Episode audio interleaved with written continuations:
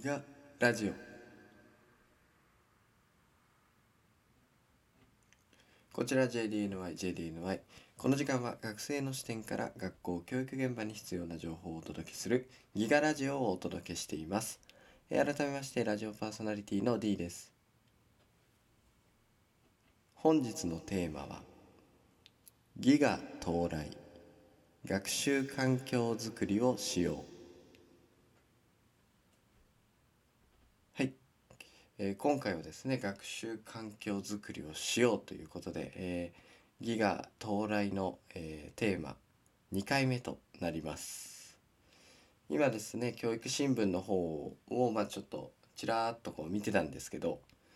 25年まあ2025年から共通テスト21科目公表されて新たに情報が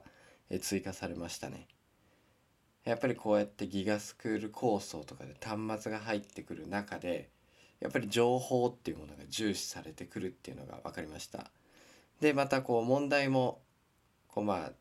なんていうんですかテスト少し公表されたというかこんな問題出ますよみたいなのが、えー、とこう出されていたんですけどこう文章があってその情報からこう何かを抜き出すみたいなそういった部分を問われるみたいな問題が例でありましてやっぱりそういう力もこう身につけていかなければならないんだなというところが、えこちらのニュースで皆さんもお考えになったと思うんですけどまあこのパーソナリティの D もですね、え考えていたところでいやでも本当にこの情報活用能力っていうのがやっぱ大事まあ重要視されてくるっていうのが、えーそんなニュースから見られるようなことがありました。えーで今回のテーマはですねえー学習環境づくりをしようということで、えーお話をしていくんですけど、まあ、まずやっぱりこう端末が入ってきて何かをするって、まあ、前回の時に、えーパスワード指導の話をしたんですけどやっぱり学習環境づくりっていうのがものすごく大事になってくるなと思います。なので今回は、えー、と端末のパスワード設定っていう、まあ、か学習環境づくりの一環なんですけどそういった部分まあ端末のパスワード設定だけではなくこう学習環境づくりまで行こうっていうところで、えー今回はお話ししていきたいと思います。えー前回もお話しした通り、えーギガスタディ X から事例を持ってきています。えー学習環境づくりという事例の概要を少しお話ししていきたいと思います。情報端末の導入初期は端末をどこにしまえばよいのか机の上にどのように置いたらよいのかといったことに戸惑いを感じる児童も多いです。またそれが徹底されていないがゆえに、えー学習準備に時間がかかったり落として破損させてしまったりさまざまなトラブルも発生しました。えー保管方法や学習環境を整えることはより良い学習活動を進めていく上で、えーとても大切な要素であります。そこで、え児童の発達段階や実態に応じて望ましい一人一台端末の使い方について整理して、え児童と共有を行いましたまた端末を使っているうちに画面に目を近づけたりあ近づけすぎたり、え姿勢が崩れてきたりする児童が見られたため正しい姿勢の、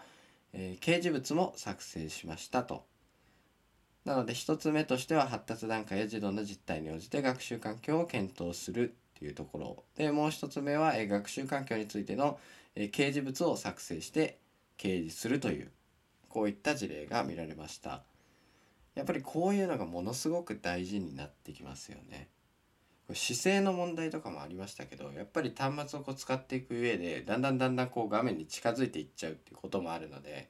こう姿勢っていう部分に関してはやっぱり指導をしていくっていうのがまあ必要になってくるんじゃないのかなと思います。そういった時になんかこう掲示物が1個置いてあるとその掲示物を確認してあ自分ちょっと近づいちゃってるなってまあ気づくきっかけになったりするんですよね。だからこう掲示物を作成して掲示するっていうのはものすごく大事だなと思います。またこうルールを作っていく上で、えー口でこう話すだけじゃなくてまあなんて言うんですかねこう目で見えるような形にしてあげるっていうのがまあいいのかなと思います。なのでこの一番最初にあった通りやっぱり端末はこう置いとくんですけどやっぱ授業中全てで使ってるわけではないと思うのでそれをどこにしまうのかとか例えば机の上に置いとくのであればどこに置いておくのかっていう、まあ、ノートと教科書のバランスもあるんでそういった部分をこうしっかり指導しとかないと人によってはこうノートの上に置いちゃう人もいれば教科書の上に置いちゃう人もいるみたいな形になると思うんでそこはこうやっぱりこう指導していかなければならない一つなのかななんていうのをこの事例から学ぶことができます。でえっと端末の方に関しては、まあ、低学年から入るところのあ低学年から入る地域もあると思うのでそこの部分に関してはやっぱり低学年にも分かりやすいものにするっていうのがやっぱり大事になってくるのではないのかなと考えます。え皆様このような事例を今お話しして学習環境づくりっていうのに少しでもこう掲示物を作って、えっと、発表ん？掲示物を作って、えー、こう学習環境を作っていくみたいなところを考えれば、えー、いいのかなと思うので、えー、こんな事例も、えー、知っておいてほしいと思い今回はご紹介させていただきました。では続いてのコーナーです。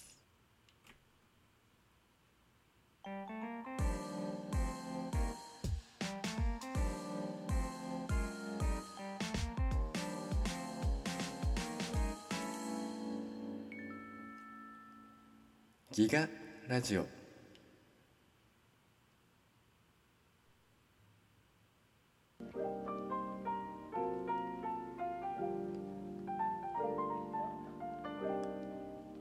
ギガストリートへようこそ。このコーナーではあなたが求める美味しいお酒一杯ではなくあなたが求めている知識が身につく一冊をバーテンダーの D が紹介するコーナーとなっています。え本日このラジオをお聴きくださっている皆様に、えー、勧めたい一冊は「先生の先生が集中討議」「子どもも教師も元気になる。これからの教室の作り方」「教育技術学級経営 ICT 教育新しい時代のグランドデザイン」こちらの本を、えー、皆様に進めたいものとなっております。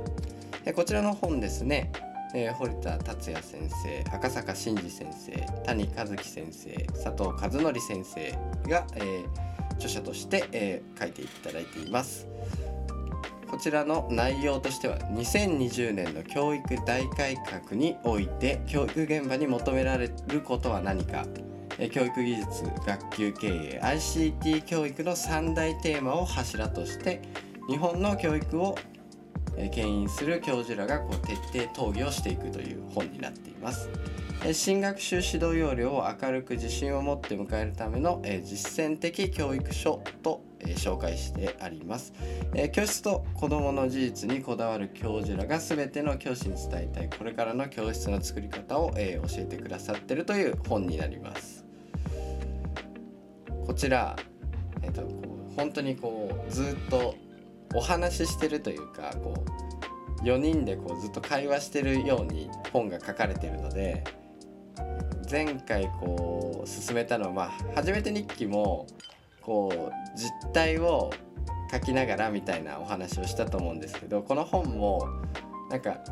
自分もその場に行って4人の会話を聞いてるみたいな感じでこう本が書かれてるのですごいこう読んでて読みやすいなって感じる一冊になってます。でその間で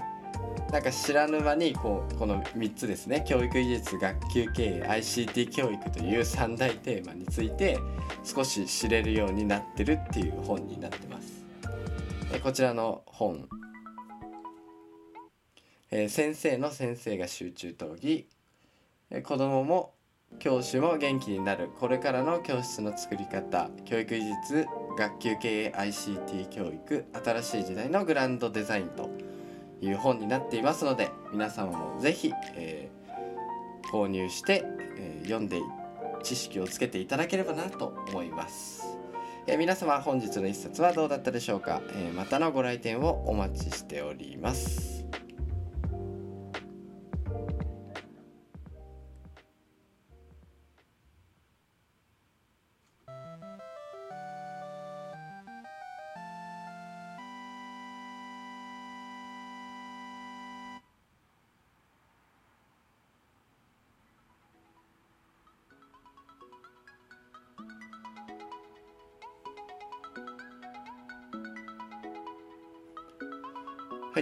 改めましてこの時間はギガラジオをお届けしていました。え本日のテーマはギガ到来学習環境づくりをしようということで、えお話ししてまいりました。やっぱりですね端末が入ってきた時に、えー前回に引き続きパスワードの設定だったり今回の学習環境づくりであったりこういった部分がものすごく最初は大事になってくるんだと思います、えーこちら児童生徒も、えーギガに慣れていかなければならないというところなんですけどこれは同じように先生たちもギガに慣れていかなければならないというところではあると思いますでまたこれ最初になるので本当に全員初めてやることなので